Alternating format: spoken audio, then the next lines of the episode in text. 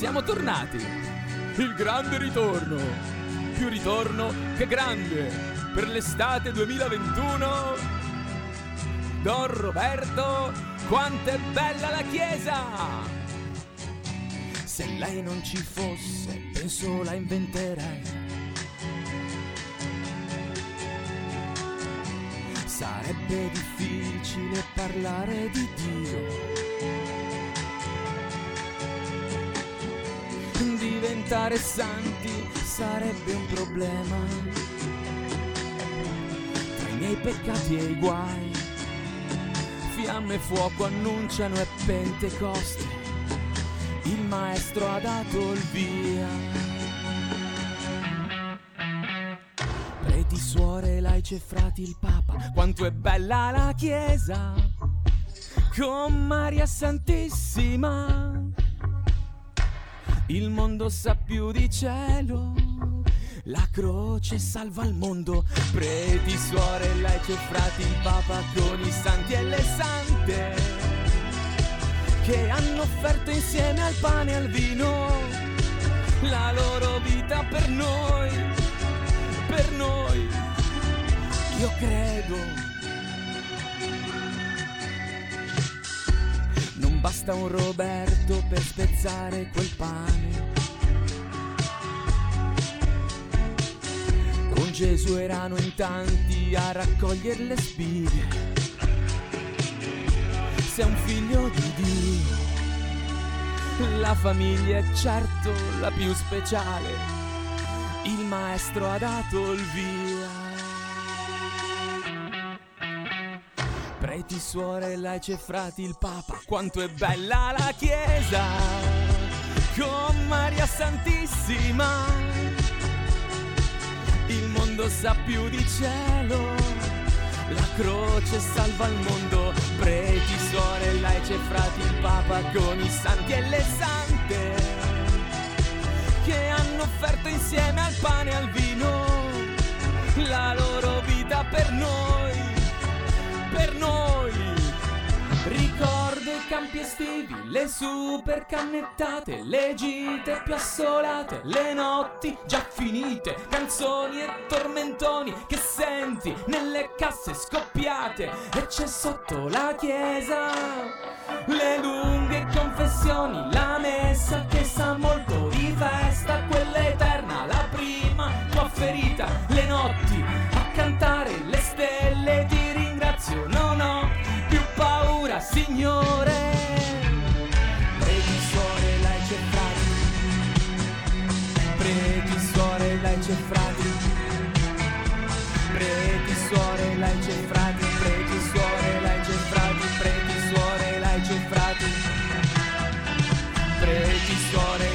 frati. Papa, quanto è bella la Chiesa. Con Maria Santissima che ha dato il figlio per noi, per noi, io credo. Mercoledì 3 novembre 2021 ritorna TG Don in collaborazione con il cittadino TNN e Radio Fra le Note. Io sono Don Roberto, tra le notizie di questa mattina la veglia missionaria con la testimonianza di padre Maccali, la fondazione Auxilium che incontra Marco Tarquinio, Don Massimiliano Moretti e il problema casa. 25 anni dalla partenza per il cielo di un missionario genovese, padre Giovanni Santolini, la marcia della memoria in collaborazione con la comunità ebraica. Le rubriche, le chiese sorelle, la chiesa di Napoli, la chiesa universale, l'udienza del Santo Padre e l'Angelus di domenica scorsa e poi i nostri Dongio e Dongia che comunicano il sorriso e la parola di Dio e tanto tanto tanto altro qui su TG Don. Mercoledì 3 novembre si rinnova la memoria della deportazione degli ebrei di Genova, iniziata proprio il 3 novembre 1943. Anche quest'anno la comunità di Sant'Egidio, la comunità ebraica di Genova, insieme al centro culturale Primo Levi, hanno organizzato la Marcia della Memoria, che partirà alle ore 17.30 da Galleria Mazzini fino alla sinagoga di Genova. In un tempo difficile per la nostra società, segnato dalla pandemia da coronavirus, con le emergenze sociali che la accompagnano, occorre tenere alta l'attenzione nei confronti di ogni manifestazione di violenza e intolleranza nei confronti dei più deboli e di chi viene ingiustamente considerato diverso, impegnandosi con più forza per l'integrazione e il vivere insieme, dicono gli organizzatori. Sabato 6 novembre si svolge la prima assemblea diocesana per il cammino sinodale. Vi partecipano i membri del Consiglio Episcopale, del Consiglio Presbiterale, del Consiglio Pastorale Diocesano, i vicari territoriali e la consulta delle aggregazioni laicali. L'incontro inizierà alle ore 9 e si svolgerà al Santuario della Madonna della Guardia. 26 ottobre nella sala Quadrivium si è svolto il secondo dei quattro incontri promossi da Auxilium per i 90 anni dalla sua nascita. Il titolo dell'incontro è stato La città che speriamo, ambiente, lavoro, futuro, tutto è connesso. Quali sono le povertà che ci chiamano in causa? A fronte delle situazioni che viviamo, come si muovono i cattolici? Siamo cristiani informati e consapevoli? Quale incidenza hanno i media cattolici sulla formazione di una rinnovata coscienza sociale? Che comunità, quale chiesa auspichiamo alla luce delle conclusioni della 49esima settimana sociale dei cattolici a Taranto e del cammino eh, sinodale? Le parole di Marco Tarquinio, direttore di Avvenire, che ormai è il quotidiano di riferimento per chi vuole trovare informazione costante e dettagliata non solo sulla vita della Chiesa, ma su tutte le questioni inerenti alle politiche sociali, la giustizia e i diritti del popolo. I segnali erano tre che ha indicato il Papa. Il primo è il divieto di sosta.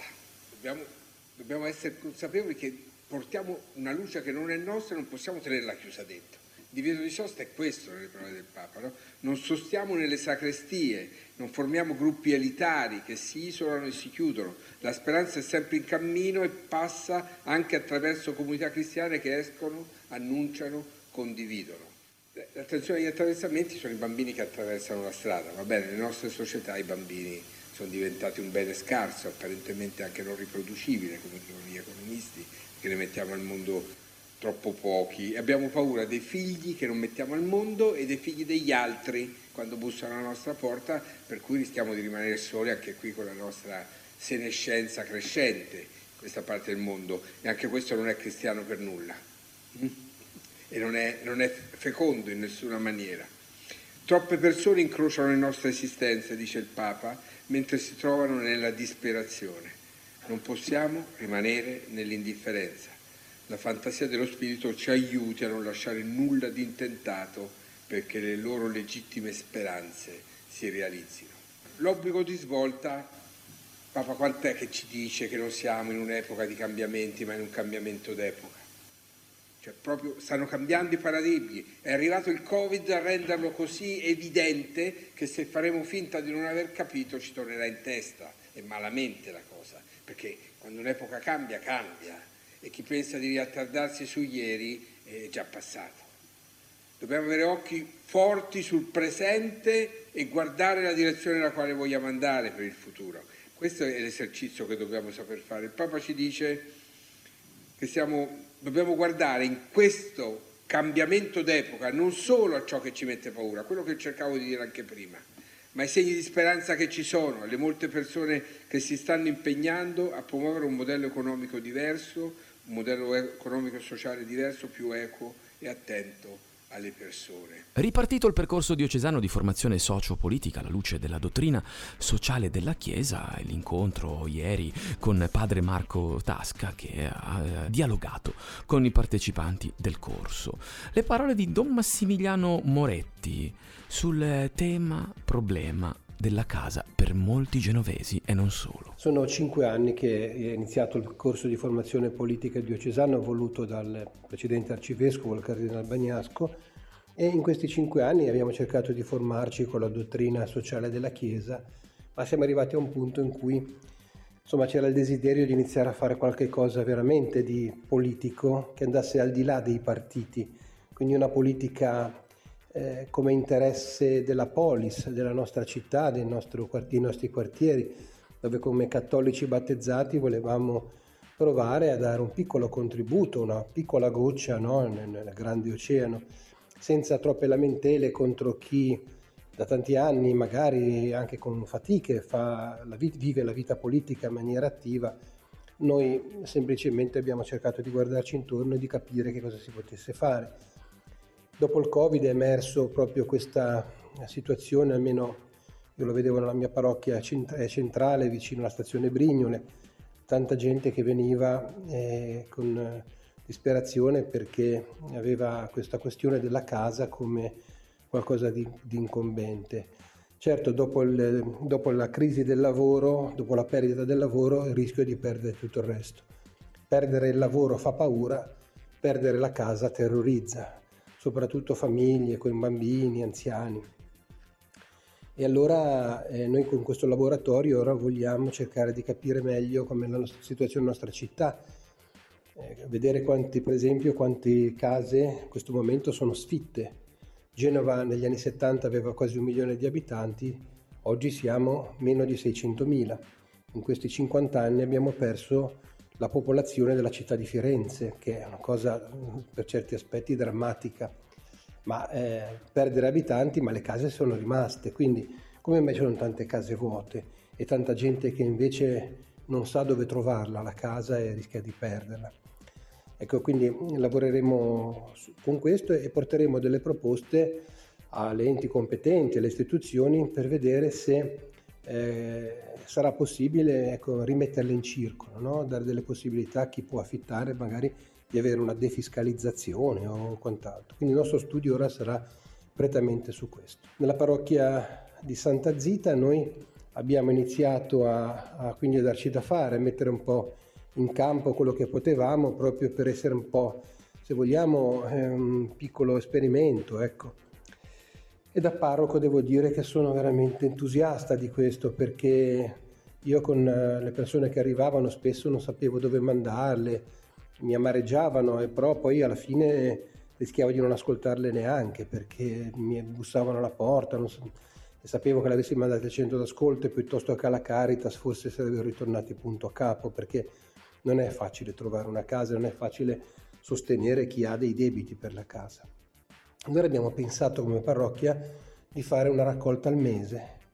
La facciamo all'ultima domenica del mese, già con la messa del, del, del sabato pomeriggio, liberamente. Chi vuole può dare qualcosa. E insieme ho chiesto un po' di collaboratori, di persone che mi potessero dare una mano. Sono andato a pescarle un po' anche tra persone che non erano prettamente dei gruppi parrocchiali, eh, gente che vedevo in chiesa eh, tutte le domeniche, sempre a messa e che sapevo avessero anche una professione, ecco, quindi avvocati, commercialisti, qualche ingegnere che si occupava di organizzazione, insomma una psichiatra, psicologa, una ex assistente sociale, quindi abbiamo messo su questo gruppetto e abbiamo pensato di eh, capitalizzare quei soldi che i parrocchiani ci danno, che sono generosissimi, veramente generosissimi, e lo ripeto, una cosa meravigliosa. E eh, insieme a questo gruppo noi ascoltiamo le persone che vengono da noi, che, che hanno questa situazione drammatica, e cerchiamo di entrare nel loro cuore. Noi diciamo che non siamo un banco, ma anche perché poi comunque insomma, rispetto ai casi le nostre risorse sono sempre troppo limitate, ma certamente non, abbandon- non vogliamo abbandonare la persona, cioè farci carico di questa persona, di questa famiglia.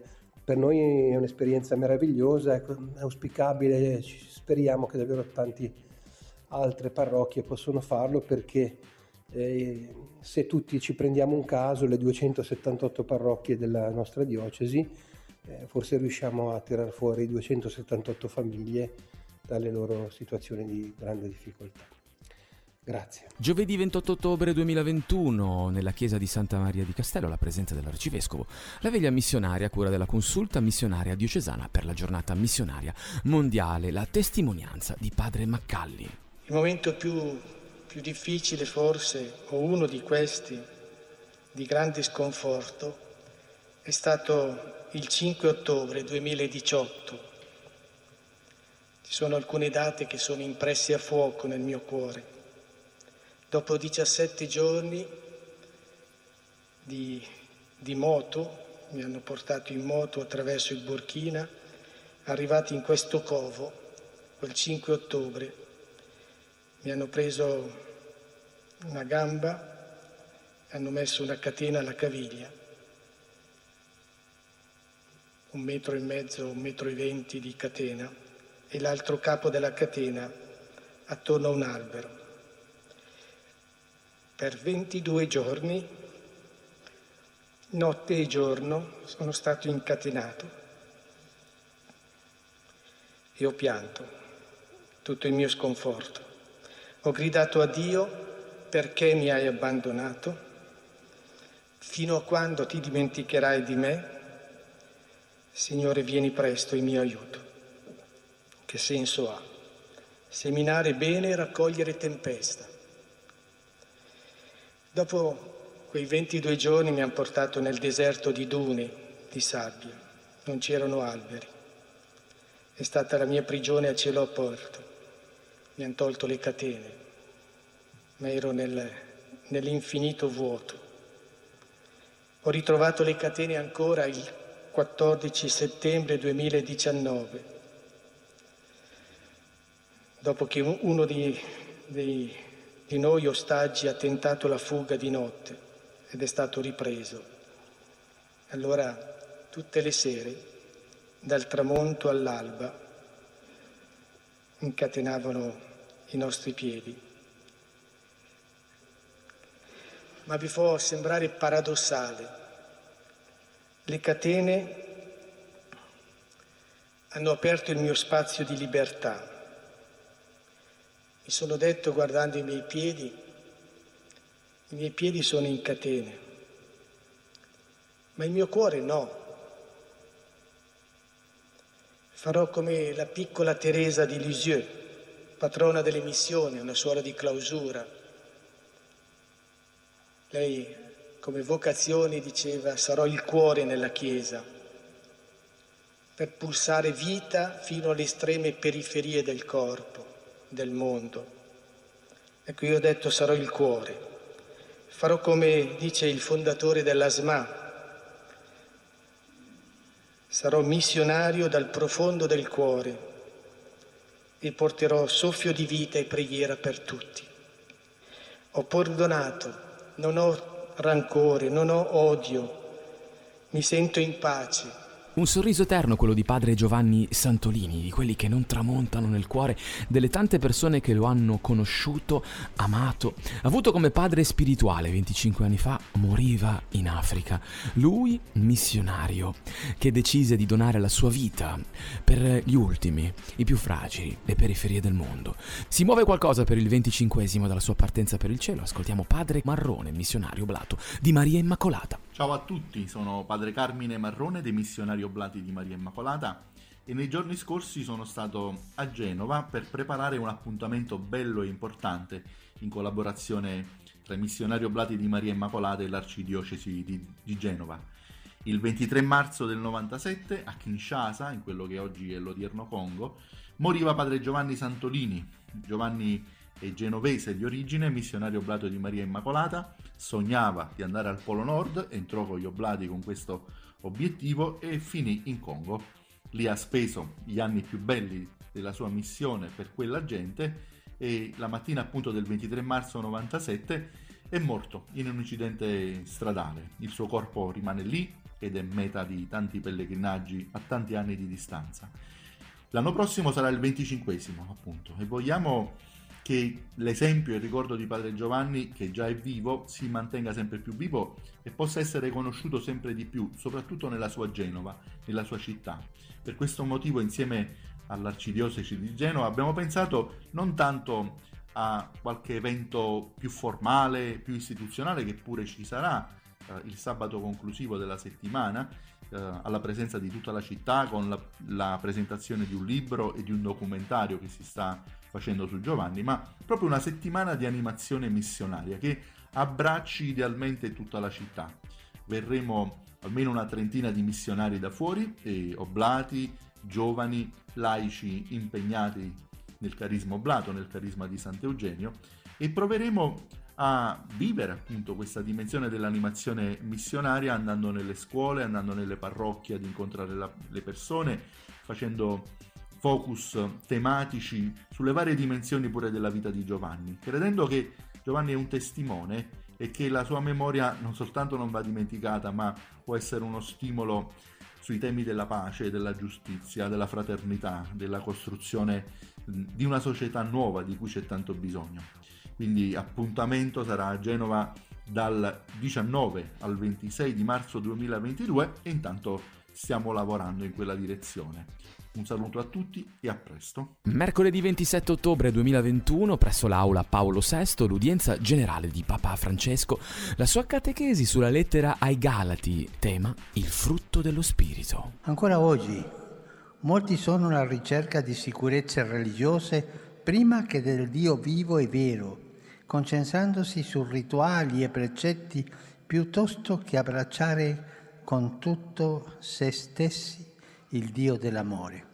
E questo, questa è la tentazione dei nuovi fondamentalisti, no? che coloro che sembra che la strada gli fa paura di andare avanti e vanno indietro perché si sentono più sicuri.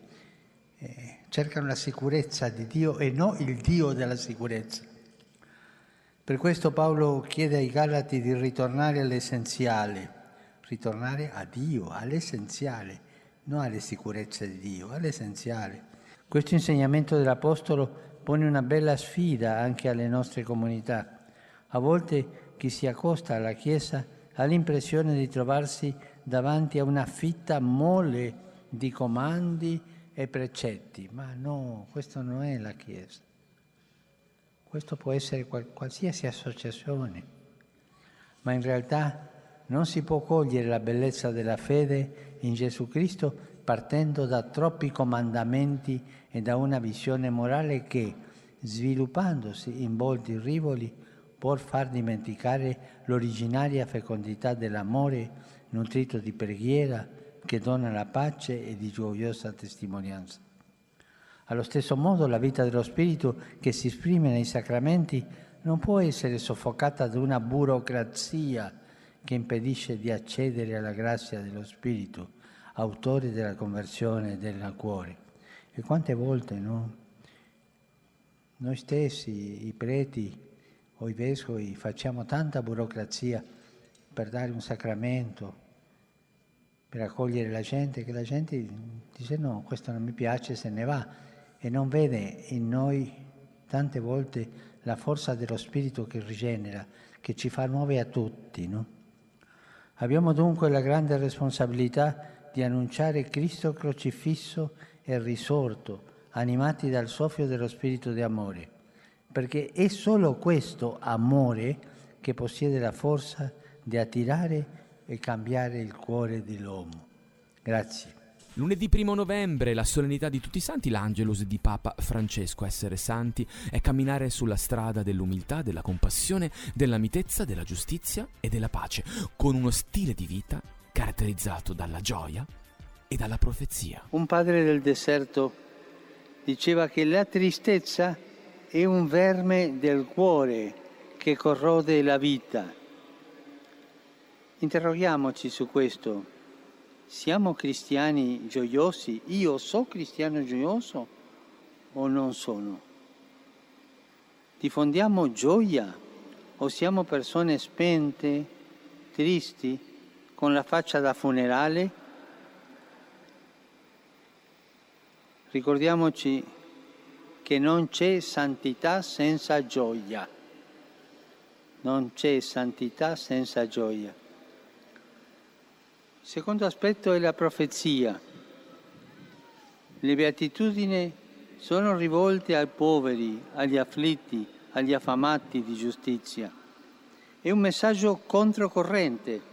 Il mondo infatti dice che per avere la felicità devi essere ricco, potente, sempre giovane e forte, godere di fama e di successo. Gesù rovescia questi criteri e fa un annuncio profetico e questa è la dimensione profetica della santità. La vera pienezza di vita si, ra- si raggiunge seguendo Gesù, seguendo Lui, praticando la sua parola. E questo significa un'altra povertà, cioè essere poveri dentro,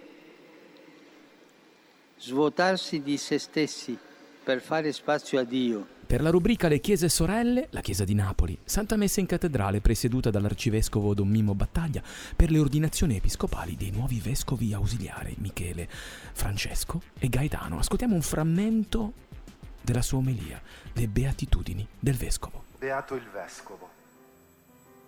che fa della povertà e della condivisione il suo stile di vita, perché con la sua testimonianza sta costruendo il regno dei cieli. Beato il vescovo che non teme di rigare il suo volto con le lacrime, affinché in esse possano specchiarsi i dolori della gente, le fatiche dei presbiteri, trovando nell'abbraccio con chi soffre la consolazione di Dio. Beato il vescovo che considera il suo ministero un servizio e non un potere, facendo della mitezza la sua forza, dando a tutti diritto di cittadinanza nel proprio cuore, per abitare la terra promessa ai miti. Beato il vescovo che non si chiude nei palazzi del governo, che non diventa un burocrate attento più alle statistiche che ai volti alle procedure che alle storie, cercando di lottare a fianco dell'uomo per il sogno di giustizia di Dio, perché il Signore, incontrato nel silenzio della preghiera quotidiana, sarà il suo nutrimento. Beato il Vescovo, che ha cuore per la miseria del mondo, che non teme di sporcarsi le mani con il fango dell'animo umano per trovarvi l'oro di Dio, che non si scandalizza del peccato e della fragilità altrui perché è consapevole della propria miseria, perché lo sguardo del crocifisso risorto sarà per lui sigillo di infinito perdono. Beato il Vescovo, che allontana la doppiezza del cuore, che evita ogni dinamica ambigua, che sogni il bene anche in mezzo al male, perché sarà capace di gioire del volto di Dio, scovandone il riflesso in, una, in ogni pozzanghera della città degli uomini. Beato il vescovo che opera la pace, che accompagna i cammini di riconciliazione, che semina nel cuore del presbiterio il germe della comunione, che accompagna una società divisa sul sentiero della riconciliazione che prende per mano ogni uomo e ogni donna di buona volontà per costruire fraternità. Dio lo riconoscerà come suo figlio. Beato il Vescovo, che per il Vangelo non teme di andare controcorrente, rendendo la sua faccia dura come quella del Cristo diretto a Gerusalemme, senza lasciarsi frenare dalle incomprensioni e dagli ostacoli, perché sa che il regno di Dio avanza nella contraddizione del mondo. Prima di concludere l'agenda del nostro arcivescovo, partiamo da questa sera alle 18, la marcia in memoria della deportazione. Domani, giovedì 4 novembre alle ore 8.30, celebra la Santa Messa per i defunti ai cantieri navali di Sestri Ponente, mentre alla sera alle 16.30 la celebra in memoria di Don Oreste Benzi. Alle 18 incontra i professori universitari e alle 21 guida la veglia diocesana di preghiera per le vocazioni. Venerdì 5 novembre l'incontro dell'arcivescovo con i sacerdoti delle zone pastorali e alle ore 18 la Santa Messa per il 25 della Fondazione Antiusura. Sabato 6 novembre alle 7.30 del mattino guida il pellegrinaggio diocesano al Santuario della Guardia e alle 10 presiede la prima assemblea diocesana per il cammino sinodale. Alle 17.30 celebra e incontra la comunità della parrocchia di San Martino di Ronco Scrivia. Domenica 7 novembre alle ore 10 l'ingresso di Don Claudio Ghiglione nelle nuove parrocchie e alle ore 16 a Tortona l'ingresso di Monsignor Guido Marini in diocesi. È tutto per eh, questa mattina, noi ci riascoltiamo in replica domani, che è giovedì alle ore 19, oppure domenica alle 10 del mattino e alla sera alle 23. Ciao da Don Roberto, grazie dal cittadino, TNN e Radio Fra le Note. Radio Fra le Note è la radio che ha il colore del cielo. Ci puoi ascoltare sulla tua radio digitale in DAB, sul nostro sito internet www.radiofralenote.it oppure puoi scaricare gratuitamente la nostra app per smartphone o tablet. Radio Fra le Note è sempre con te. Seguici anche su Facebook ed Instagram.